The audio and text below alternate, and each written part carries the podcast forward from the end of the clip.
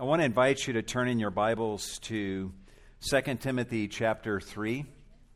2 Timothy chapter 3, we'll be looking at a couple passages of uh, Scripture this morning, and we'll begin in, in 2 Timothy.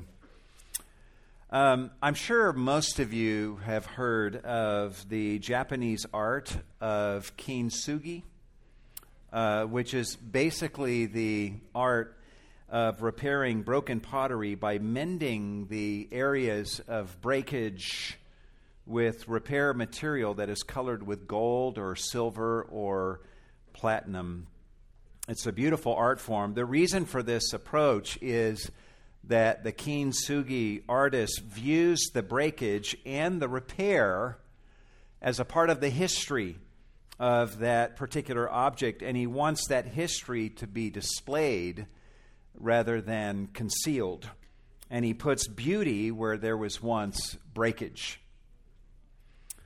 So, someone practicing this particular art form doesn't throw away a broken vase, for example, nor do they try to mend the vase in such a way that no one could ever tell that it was ever broken. Instead, they accentuate the area where the breakage actually occurred so that the story of that item is on display. In one sense, we can say that that item has been on a journey from brokenness to wholeness, and you can see the story of that journey when you look at the object, right?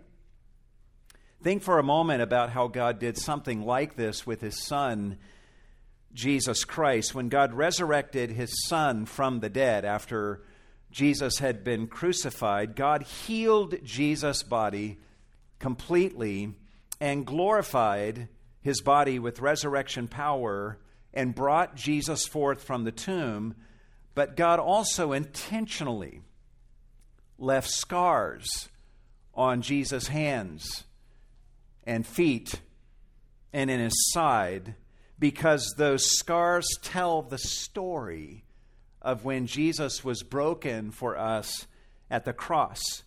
And Jesus didn't try to hide those scars after he was raised. In fact, he actually drew his disciples' attention to those scars and invited them to look upon them and even to feel them.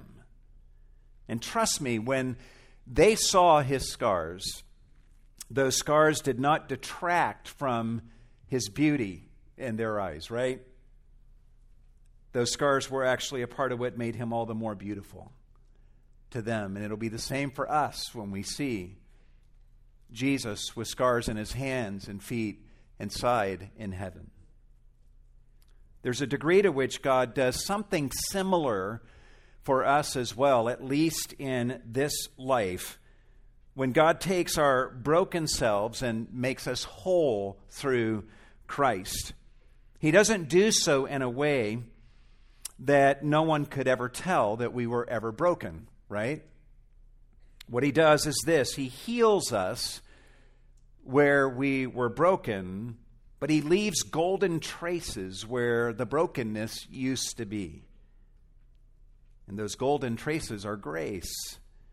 These golden traces become a part of the beauty that God is working in us for His glory.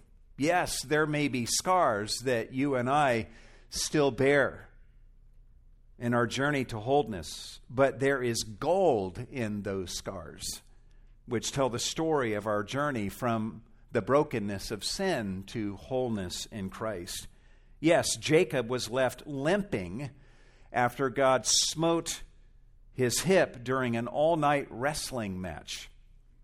But that limp told an amazing story of God's gracious blessing in Jacob's life. Yes, the Apostle Paul had a thorn in his flesh that God refused to remove from him. Yet Paul loved to tell the story of how Christ put all sufficient grace right where the thorn was. Yes, Paul had to live the rest of his life, all of his Christian life, with the memories of his violent and blasphemous past before he was saved. but he loved telling people the story about how Jesus saved him from being a violent, blaspheming persecutor of the church to being a follower of Jesus. And God wants to do something similar in all of our lives, and He wants us to tell our story as well so that other broken people can know that there is hope for them too. Our mission as a church is expressed in our purpose statement, which goes like this helping people journey from brokenness to wholeness through the gospel of Jesus Christ. As I've said to you before, a church needs to be careful about advertising itself with such a purpose statement because broken people might actually believe that we mean what we say and show up to receive help. I'm being facetious when I say that because the truth is that all of us are broken sinners in need of desperate help from God and from one another. When we speak of brokenness in our purpose statement, we're, we're talking about a multifaceted brokenness, actually. Basically, it would include uh, brokenness that results from sin. That'd be a, a way to summarize what the brokenness is. But it would include the brokenness that we experience on the receiving end of other people's sins against us. Some of you have been broken horribly and crushed by the sins of people against you. This brokenness would also include the brokenness that comes from suffering in a fallen and a broken world, which often leaves us crushed and broken. But when we speak of this brokenness, we're also speaking of the brokenness of our own sins, the brokenness that our sin brings between us and God, between us and other people, and even brokenness within ourselves as we're fragmented inwardly, as our conscience is alternately accusing and excusing us for the sins that we commit.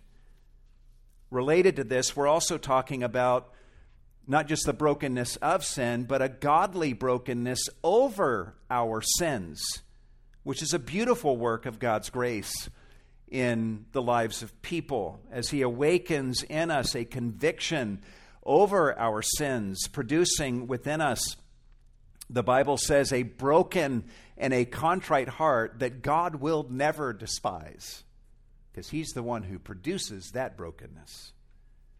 Our goal as a church is to proclaim the truth of God's holy word so that God might use His word to awaken in people a brokenness over their sin and their need for a Savior. And then we want to point them to that Savior, Jesus Christ, who is the only one who can save them from the brokenness of sin and make them whole. And I'm sure you understand that this journey from the brokenness of sin to wholeness does not end at conversion, right? Conversion is just the beginning of this amazing journey. I've been a Christian for decades now, and I, I honestly rejoice in how different of a man I am than the kind of man that I was 30 years ago. But I'm also astonished over how much is still broken in me. Many of you I know would speak the same way. Fortunately, even after we're saved, God's Spirit keeps doing a sweet work of grace in us, convicting us of sin and comforting us through the atonement that Christ provides through the cross, comforting us with the assurance of God's love and melting our hearts into deeper layers of loving obedience to, to Him.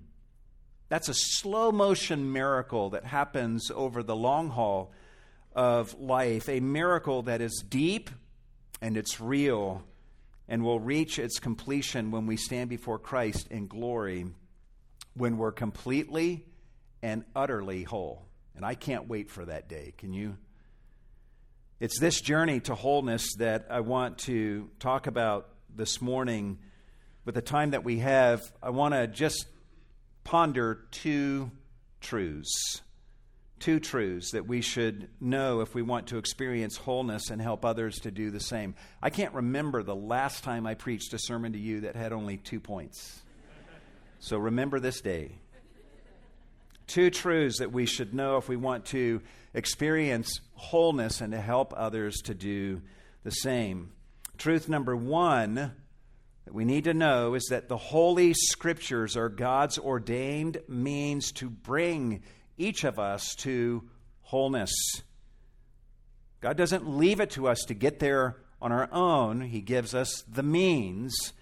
And we learn in Scripture that the Holy Scriptures are God's ordained means to bring each of us to wholeness. Observe how Paul makes this point beginning in 2 Timothy chapter 3 verse 15 and then how he crescendos in verse 17. For now, look at verse 15. In verse 15, Paul says to Timothy, and that from childhood you have known the sacred writings, which are able, or literally are powerful, to give you the wisdom that leads to salvation through faith which is in Christ Jesus. The sacred writings that Paul is talking about here is primarily the Old Testament scriptures at this time. And Paul describes these writings as sacred or holy, set apart by God to do a very special work in the lives of people. God gives these inspired writings a power a power that gives a person wisdom, a wisdom that leads to salvation, a salvation that comes to a person through faith, a faith which is in the person of Jesus Christ. The scripture is the treasure map, as it were, in which God leads a person to the only place where salvation can be found over the person of Jesus Christ. If you're looking for salvation and you want to know where it is, this is your treasure map, this book right here. And in the Word of God, God places an X over Jesus Christ and says to you, It is here where you will find salvation from sin. It is at the cross where you will find salvation in Him and you can obtain this salvation from Him by believing in Him as your Savior King, crucified upon a cross and raised from the dead on your behalf. A person will never find such wisdom for salvation by studying the wisdom of the sages from centuries past or in modern times. A person will never find such wisdom for salvation by studying nature. The stars of heaven and the depths of the ocean can teach you about God's power and about his handiwork, but they cannot give you the wisdom that you need to obtain salvation through faith in Christ Jesus and through his shed blood at the cross. You can learn everything that science has to teach you about the natural world, and you can spend your whole life exploring the glories of creation. Yet it is only in Scripture where you will learn that salvation is found in Jesus Christ and only in him and through faith in him. And that's what Paul is teaching us here in 2 Timothy 3:15. But the news that Paul delivers here is I think even richer than that upon closer inspection. The scriptures are not just able to give a person wisdom that leads to salvation. Literally, Paul says, he tells us that the scriptures give one wisdom, literally in the Greek text, into salvation. The scripture is powerful to give us wisdom into salvation. If you want to know what this means, this exact same expression is used in 1 Peter 2 2 when Peter speaks to Christian people who have already been saved, and he tells them to long for the milk of the word so that they might grow by it into salvation. Think about that for a second. Peter's readers are already Christians who are already inside the realm of salvation. They're already inside the door of salvation, and yet Peter still wants them to grow into salvation. In other words, he wants them to be brought more deeply into the realm of salvation and all that it offers. So keep that in mind when Paul uses the same expression here in 2 Timothy verse 15.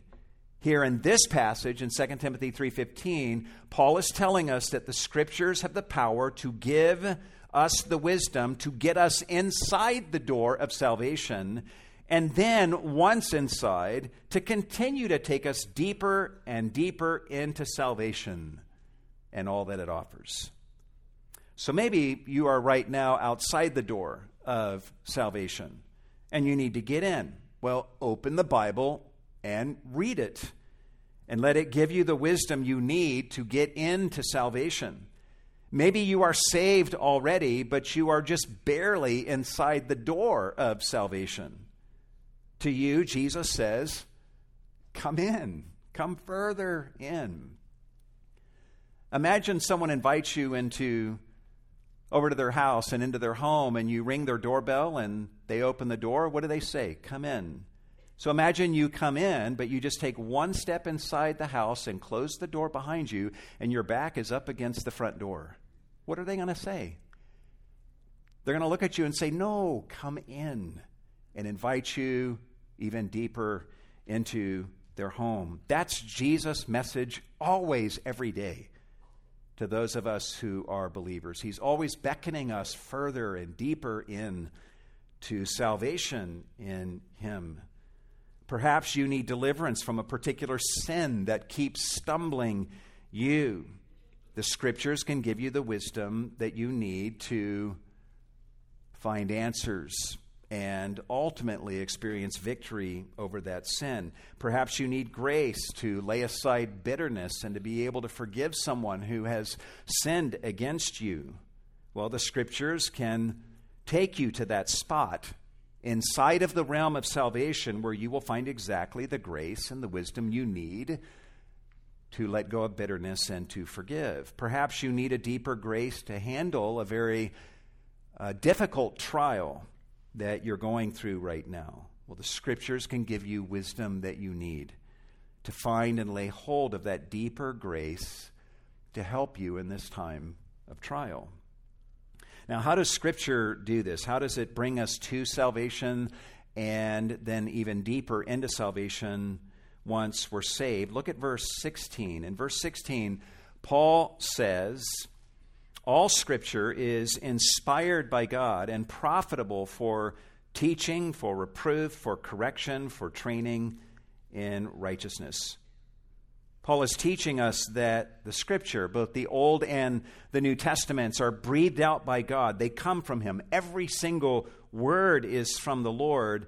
And Paul says that all of this scripture is profitable for teaching in other words, it's profitable to teach us all that we need to know about God and about ourselves and about the world in which we live and about how to be saved through Christ.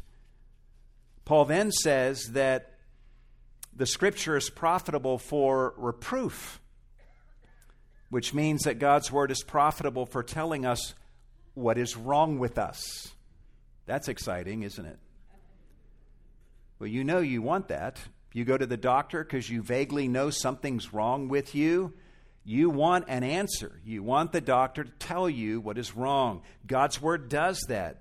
God's Word does not simply tell us what we want to hear, but it critiques us and it rebukes us where we need it most. It tells us what is wrong with us and it gives us a vocabulary for understanding and giving expression to our fallen, broken condition Without the Bible, all of us would walk around having a very strong sense that something's wrong with us and with the world in which we live. But we would have no way of comprehending what our problem is apart from the help that the Bible provides. And our biggest problem, the Bible says, is sin. Your sin.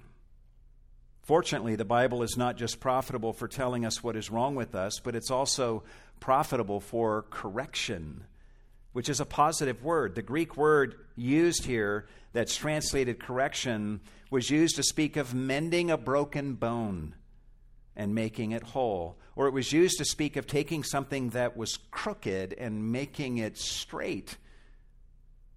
How many of you have things that are broken and crooked in you? Raise your hand. Yeah. All of us do. Paul is teaching us here that the Word of God is able to take you in areas where you are broken and crooked and make you whole. God working through His Word doing that. So think about all the things that are broken and crooked in you still and realize that God, through His Word, can help you to be fixed in those areas, both in this life and ultimately in the next.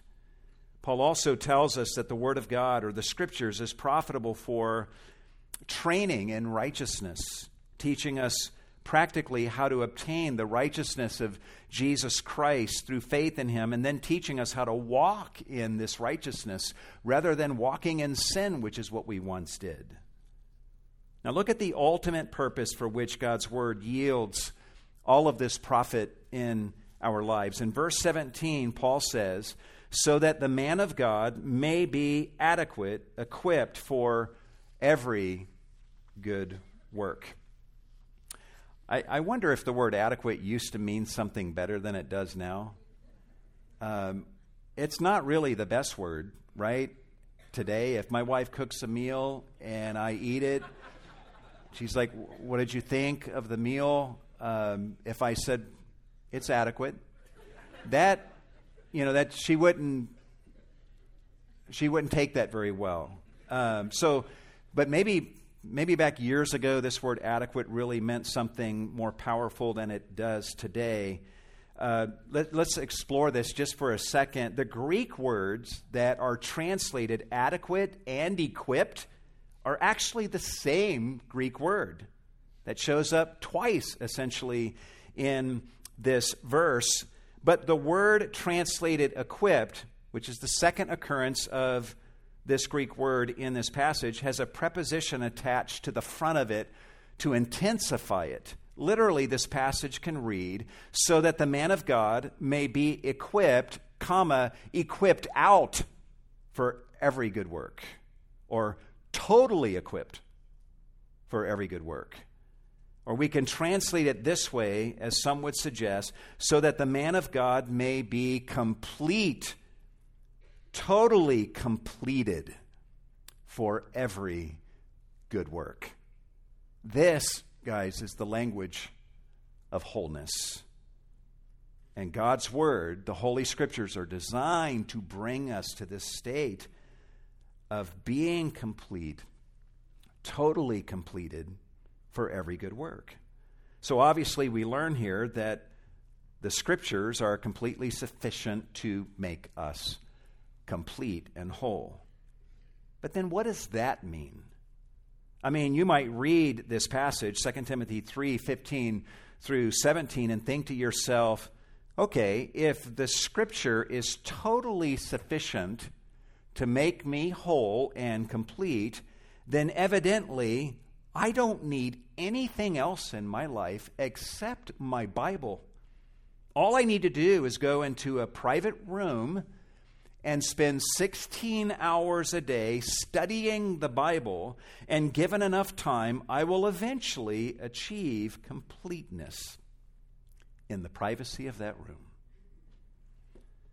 Well, you can't think that way, and you wouldn't think that way even if you read 2 Timothy 3 15 through 17 fairly. Think about it. Paul mentions that Timothy has known the sacred writings from when? From childhood. Who do you suppose taught him the scriptures when he was a child? Well, it was his mother and his grandmother, as we learn earlier in this very letter. So Timothy's acquaintance with scripture came through godly parental authorities in his life who taught him the Word of God. And how did Timothy learn about the salvation through Christ that the Old Testament scriptures had been pointing him to all along? Well, he learned about that when he heard the Apostle Paul preach. So evidently, Timothy needed a preacher. And if the Word of God is designed to equip Timothy and us for every good work, who do you suppose are the recipients of those good works? I mean, a person can only do so many good works in a private room all by himself. Try it, it's hard. The range is very limited. It's other people who are to be the beneficiaries of those good works, right? Which requires community. And think about why Paul is even pumping Timothy up with this high view of Scripture in this passage. He's doing so because Timothy himself is an essential ingredient in the lives of other people. And Paul is about to lay on Timothy a most serious responsibility, and that is to preach the word to other people, to be ready in season and out of season to reprove, rebuke, and exhort people with great patience and doctrine. I hope you're getting the point here. Paul is giving Timothy this high view of Scripture because Timothy is the lead pastor of the church of Ephesus. And Paul wants Timothy to put the Scriptures to use as he guides the men and women who compose the church of Ephesus. Evidently, the Christians in the church of Ephesus didn't just need the scriptures, they also needed a man named Timothy to be involved in their life and to fulfill his scriptural ministry to them. So when Paul teaches here in this passage the sufficiency of Scripture, he's not saying that all you need is the Bible and nothing and no one else. Instead, he's saying that the Bible is the all sufficient guide that points us first and foremost to Christ, right? And tells us everything we need to know about experiencing salvation and forgiveness of sins through Him. This is why Paul speaks the way he does in Colossians 1:28 when he says, "We proclaim him, admonishing every man and teaching every man with all wisdom that we may present every man complete in Christ." This is the language of wholeness. Christ is the all sufficient one, and the scripture is sufficient in the sense that it points us to Christ who is altogether sufficient to save us and make us truly complete. But we must add one more nuance to our understanding of this sufficiency of Scripture. A man living on an island by himself with only his Bible and Jesus will never experience the Bible nor Jesus as richly as a person would who is experiencing the Bible and Jesus in community with others in the local church. This leads me to the second truth about wholeness that I want us to ponder this morning. Number two, this scripture generated wholeness is a communal wholeness achieved in and through the church. Observe the image of relational wholeness that Paul describes in Ephesians chapter 4, beginning in verse 1, as he speaks to the Ephesian congregation. After laying out for them the glories of the gospel, he says to them, beginning in verse 1, Therefore I, the prisoner of the Lord, implore you to walk in a manner worthy of the calling with which you have been called, with all humility and gentleness, with patience, showing tolerance for one another in love, being diligent to preserve the unity of the Spirit in the bond of peace. evidently, guys, this path that we are to walk on as Christians has other people on it. And we are to show love toward them and do the hard work of maintaining unity with them. And this is to be a unity built upon the following things that we share in common, listed in verses 4 through 6, where Paul says, There is one body and one spirit just as also you were called in one hope of your calling, one Lord, one faith, one baptism, one God and Father of all, who is over all and through all and in all. That's the foundation of our unity. These realities are what we draw from in pursuing unity and walking in community with brothers and sisters in Christ. Now, why is it essential that we be unified in walking together with one another in this way? Well, because God has designed us to need each other. In verse 7, Paul says, But to each one of us grace was given according to the measure of Christ's gift. We must walk in unity with one another because, as the language here indicates, Christ has not given to each of us the full package of what we each need for life and godliness. He's given to each of us only a measure, and He has spread out the rest of what we need inside our brothers and sisters in Christ. This means that Jesus intentionally, upon saving us, leaves us each with deficits that must be supplied through the gifting that he has given to other people. So, therefore, we must walk in community with other gifted believers so that we can make up for their lack with the gifting that Christ has given to us, and so that we can allow them to supply what is lacking in us through the gifting that Christ has measured out and given to them. Does that make sense? Now go down to verse 11 and observe some of the gifts that Christ gives and the reason for these gifts. Beginning in verse 11 of Ephesians 4, Paul says, And he, Jesus, who died experienced the ravages of death and then was raised and ascended to heaven. And upon ascending, he's giving gifts to men. And among the gifts, Paul says, he gave some as apostles, and some as prophets, and some as evangelists, and some as pastors and teachers for the equipping of the saints for the work of service. This Greek word that is translated equipping here is an interesting word. It's the same root word that we see in 2 Timothy 3 in our passage earlier. This particular word is used in Matthew 4:21 to speak of men who were mending their nets, not equipping their nets in the sense that we use the term equipping, but mending their nets, meaning mending the tears in the nets to make the nets whole and therefore useful. This word is also used in Galatians 6:1 to speak of restoring a brother who has been caught in a trespass, restoring him to obedience, restoring him to fellowship with God, restoring him to a state of spiritual health and wholeness.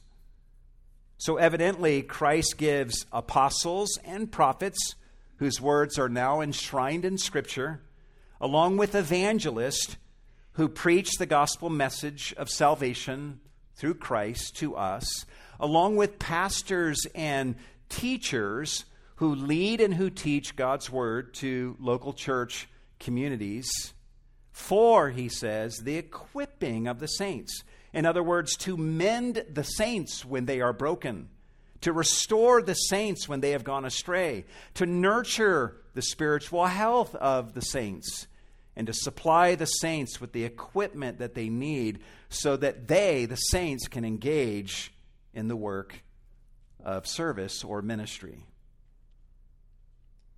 Now, think about this for a moment. And think about what these gifts from Christ say about you. If someone is in a conversation with you and suddenly they reach out and offer you a breath mint as a gift, what would you do? Would you say, Oh, thank you for this gift? You're so generous. This is the 20th breath mint you've given me today. You're so kind and generous to me. Or would you eventually look at them at some point and say, What are you saying about me? Are you saying, I need these breath mints? And by the way, if you wouldn't think to ask that question, you probably should. and that may be a part of your problem. But here's my point that Jesus Christ would die and be raised and ascend to heaven in order to give you these gifts means that he thinks you really need them. Evidently, he knows you and knows that you need the ministry of the apostles and the prophets whose words are now enshrined in his word. He knows that you need evangelists in your life who preach the gospel to you and teach you how to think gospel and reason from the gospel to every area of your life and to share that gospel with other people. And the fact that Jesus provides you pastors, which literally means shepherds, that's what the Greek word used here means, means that he views you as sheep. And that's not the most flattering animal to be thought of as. Sheep are animals who can't just live and survive on their own. They need a shepherd, they need a flock to be a part of that is being led by that shepherd. Sheep cannot protect themselves fully, and they need a shepherd to keep watch and protect them and to make sure that they are staying close to the flock. A sheep is not the coolest animal in the world to be likened to. But that's how Jesus views you and me even after we're saved. So he provides us shepherds who teach us and keep watch over our souls and shepherd us and who use the Word of God to equip us so that we can then do the work of ministry. So, looking at these gifts, all of us, you and I, we should all look at these gifts that Jesus brings to us and say, what are you saying by this? Are you saying that I need these? And Jesus says, Yes, I am. And we need to receive that and say, Jesus knows me better than I know myself. And if he thinks I need these gifts in my life, well, then I'm going to receive them and make the most of them. Paul is teaching us here that Christ has given us these gifts. He says, for the equipping of the saints, for the work of service. And then notice what he says next. To what end do the saints do the work of service or ministry with all of their varied gifting? Paul says, to the building up of the body of Christ, which is what? That's the church. Paul teaches in Ephesians 1. So, evidently, we're not just to be about making ourselves individually whole but we are each to play our part in building up the body of Christ, which is the church. And we are each to let ourselves engage in this ministry together until something happens and listen to this description of the wholeness of the church community for which we are to aim and which is Christ's aim. Paul says we do this until we all attain to the unity of the faith and of the knowledge of the Son of God, to a mature man, to the measure of the stature which belongs to the fullness of Christ. This is the language of wholeness, and it's a communal wholeness, not just your individual wholeness.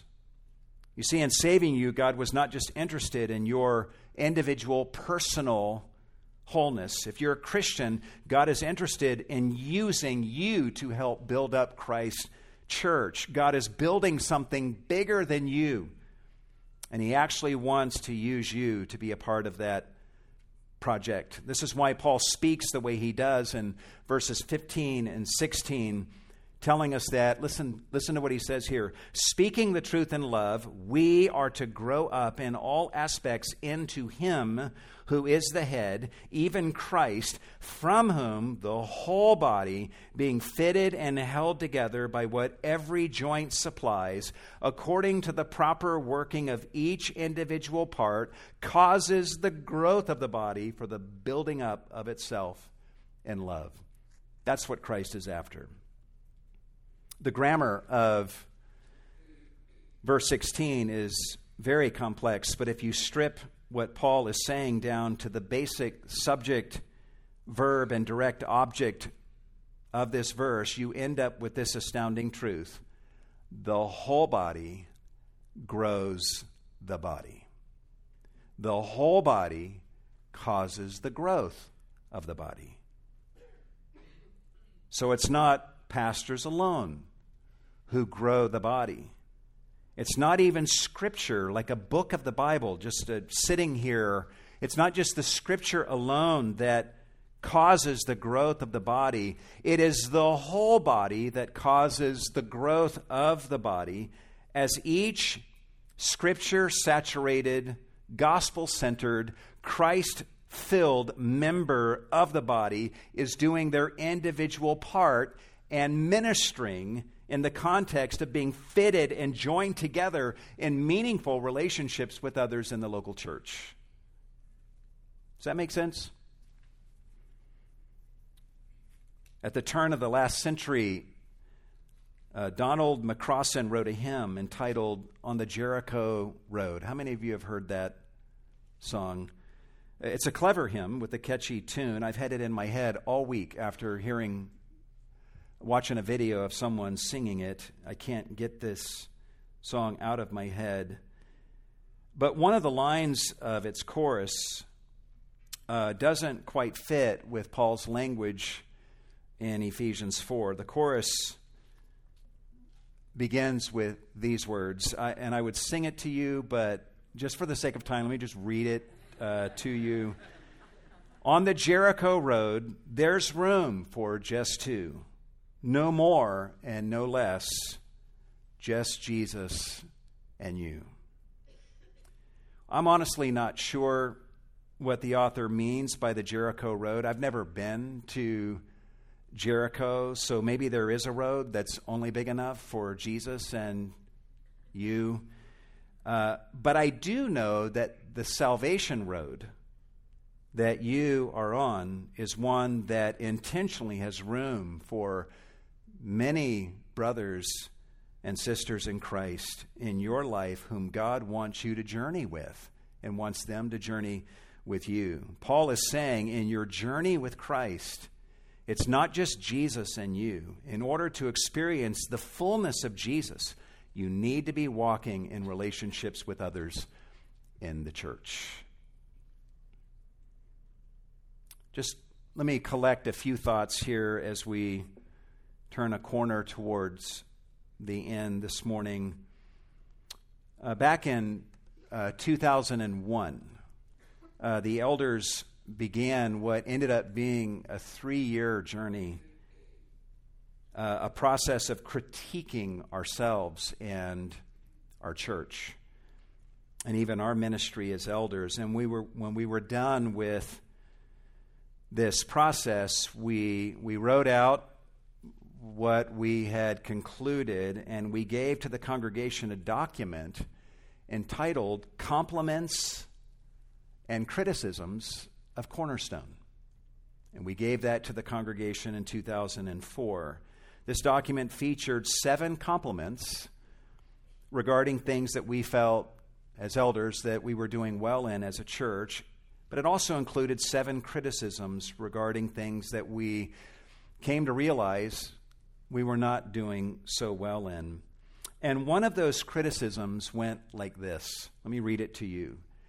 While we have rightly expected our ministry of Bible proclamation to cause people to grow in practical Christian living and service, we have not put adequate energy into nurturing meaningful relationships to serve as the environment in which our people can be ministered to and grow in such areas. This realization, along with others in the document, prompted us as elders to make some changes, and one of those changes was to launch our care group ministry in 2005. So this year is the 15th anniversary of our care group ministry.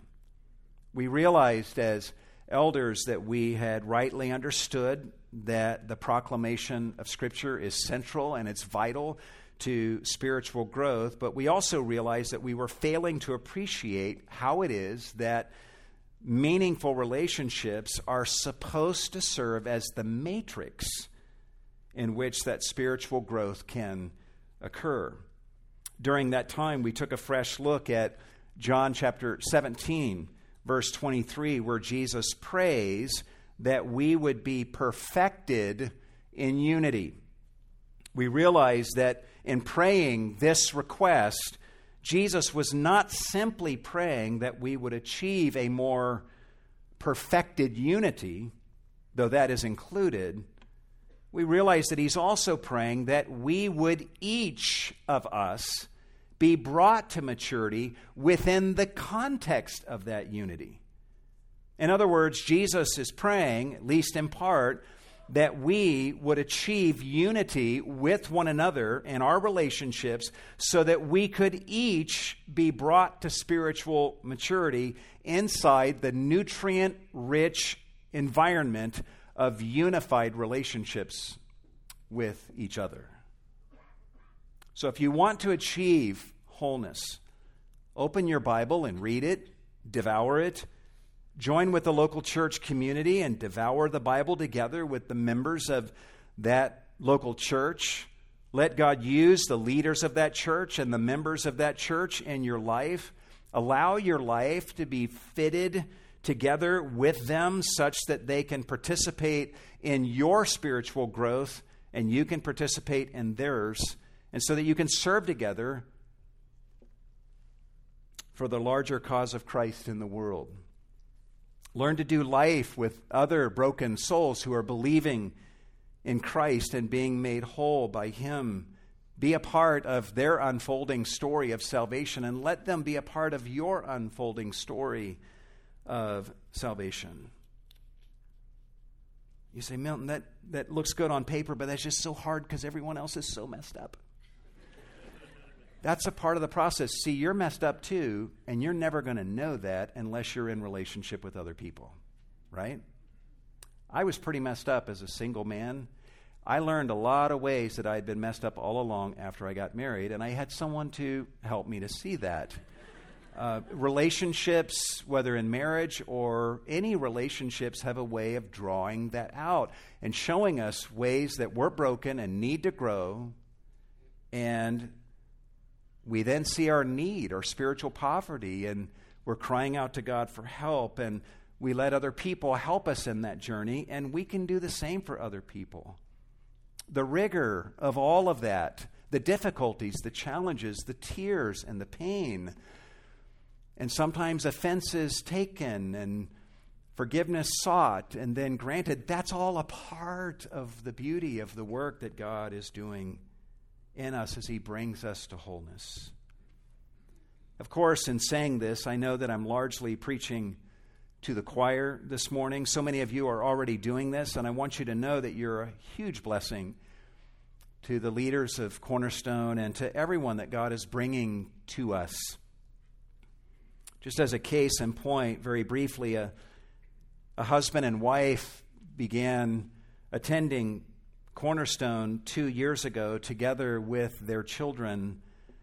They were new to the area and they began coming to Cornerstone because of our Awana ministry, because they wanted a church where their children could learn and grow.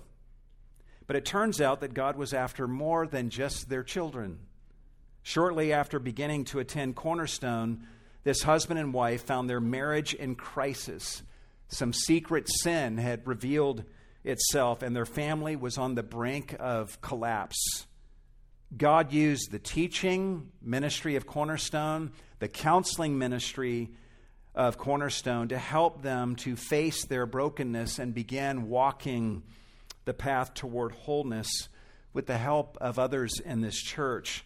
The care group ministry provided a way for them to connect with others and to get the encouragement and the accountability that they desperately needed in their lives.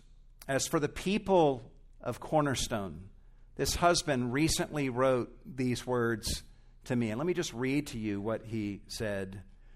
He said, The people here at Cornerstone are just different. There's an intangible quality about most everyone we've been around at church, whether through care groups or Awana or other outlets. The quality is very clearly a work of God. We truly have an embarrassment of riches and are blessed beyond words with the people we have in our church. I don't know if I would even still have a family if it wasn't for the ministry of Cornerstone. God is doing a deep work of grace in the life of this man and his wife, and he's doing that work in part through his people, leaving this man to write these final words to me, which were totally unsolicited by me. He said to me, I never cease thanking God for the family he has given us at Cornerstone to walk with us through this period of refinement in our lives. We are the epitome, the living embodiment of Cornerstone's vision. To the people of Cornerstone, I want to say thank you for helping me, helping my family journey from brokenness to wholeness through the power of the gospel and the cross of Jesus Christ. I read this to you because I want you to receive this brother's thanks as encouragement from the Lord so that you would be encouraged to keep doing what you're doing and to excel still more. I also want to take this opportunity to remind you that our care group ministry, which is 15 years old now, provides you a wonderful opportunity to live all of these things out that we've been talking about this morning and to experience the blessings of living in community with brothers and sisters in Christ. There's so much good that happens in our care groups that you find in Acts chapter 2. Brothers and sisters come together to devote themselves to the apostles' teaching, to the breaking of the bread of communion, to fellowship, and to prayer, and to worship through song there's a sacramental quality to, I have found in my own life, to our care group gatherings. Sometimes my wife and I are driving to care group, and I would so much rather just take a long nap. Um, but every single time without fail, my wife and I drive away from care group, and our heart is swollen and expanded, and we're richer, fuller versions of ourselves than we were just four hours earlier. It's a means of grace in the life of the people of this church. So many good things happen. Many of our groups have gathered together and conducted baptisms when there's a need in the life of one member uh, we've seen other members of the group pitch in to contribute to that need. We've seen care groups come together uh, to reach out to the homeless, uh, do evangelism, reaching out to the lost, sharing the grace of Christ to uh, others in need, both physical and spiritual. There are relationships that are forged in the context of our care groups that carry over into the days of the week. There's eating together with gladness and sincerity of heart. I've seen care group members come together to help another member who's grieving the loss of a loved one or going through a difficult time and bringing them meals and even even making on one or two occasions the funeral reception happen. We've seen many babies prayed for and born in these care groups, not during the meetings, but in the care groups with, with members after the birth bringing meals to the new parents in the following weeks and helping babysit in various circumstances when needed.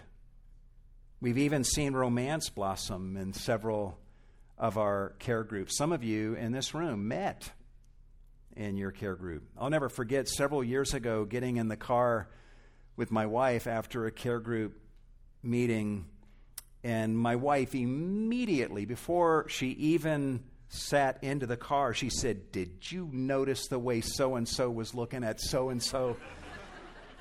Milton, something's happening. Love is in the air between these two. I'm a clueless guy. I didn't notice anything, and I was sitting just a few feet away from this guy and gal. I assured my wife that she was probably mistaken. But sure enough, two weeks later, this guy and gal became Facebook official. and several months later, I was officiating their wedding.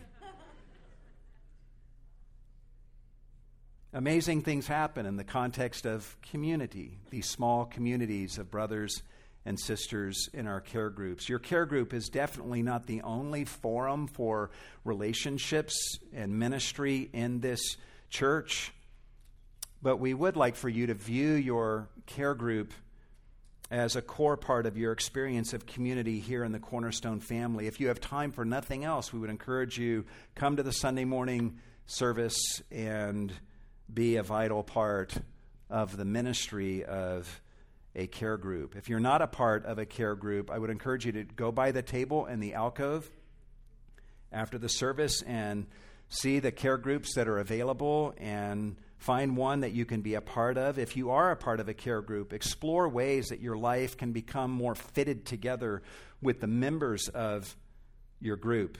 If your care group is not all that you would want it to be, then you be the change that you would like to see in your group. Seek for ways to make your care group more whole through mutual ministry. Seek for ways to serve together and to bring the grace of Christ to others. Seek for ways to make this church more whole through whatever ministries that you are involved in. Finally, I would just uh, say to you that you're invited to our lunch that's immediately following the service today, even if you are not able to stay for the annual vision meeting that follows the lunch, we would encourage you to stick around and enjoy lunch on us. This lunch is a small thank you uh, from us for being a part of our journey from brokenness to wholeness here at Cornerstone, and we would encourage you to just receive this thank you from us and enjoy the meal. And don't feel sheepish about leaving afterward if you need to. Having said that, we would encourage you to stay for the meeting. Uh, we have the meeting planned down to the minute so as to make the most strategic use of your time in our meeting. We're going to be hearing the financial report from 2019, the financial plan for 2020 and we'll be hearing testimonies from representatives of several of our care groups here at Cornerstone. Even if you're not a member of this church, this particular meeting would be a great chance for you to get to know Cornerstone better, and we hope you'll take advantage of it. And if you're interested in learning more about care groups, definitely come to this meeting after the lunch. I know you'll be very encouraged and enlightened by the testimonies that you will hear from our care groups. Uh, our vision for 2020, in other words, our 2020 vision. One of my New Year's resolutions was to never say that as a pastor, and I have not lived up to that. But our vision for 2020 and beyond is simple to keep doing what we're doing as a church, to excel still more, to keep proclaiming God's powerful, profitable, and holy word, to keep preaching the gospel to ourselves, to the lost, and to the saved, and to keep equipping you to do the work of the ministry so that you can flourish in your life and ministry and build up the body of Christ until we all come to the full knowledge of Jesus Christ, to the fullness of the measure of the stature that belongs to Him. And so that together we can help each other in this journey that we are on from brokenness to wholeness through the gospel of Jesus Christ. Let's pray together.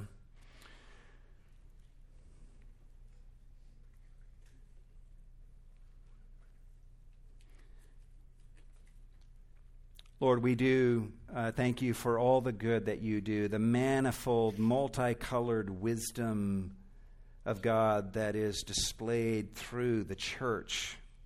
There's a genius that is at work in, in every true local church in this community and around the world of every age, where just normal, average brothers and sisters who believed in Jesus come together and do things that to the world don't seem extraordinary, but they love one another and they partake of Holy Communion and they pray and they sing and they listen to a book called the Bible being preached and explained and worshiping you through song and serving together in ways that just seem completely ordinary. And yet, in the context of all of that, something wonderful happens day by day, week by week, month by month, year by year, decade by decade.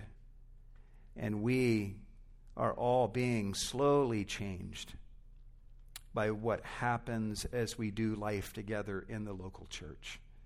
Bless all of the brothers and sisters here at Cornerstone, Lord. I thank you for the blessing of being able to be a part of this flock for 28 years now, that my wife and I and our family have had the privilege of journeying with these brothers and sisters. We pray, Lord, for all that you will bring to us throughout this coming year and in the years beyond.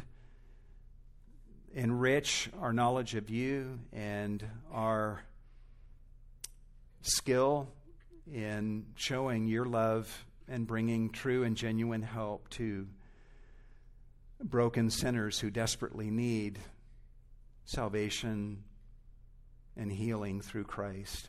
We look forward to the day, Lord, when we are all gathered around your throne in complete, splendid glory, completely whole in every way, giving praise to you for the amazing work of grace that you've done in all of our lives.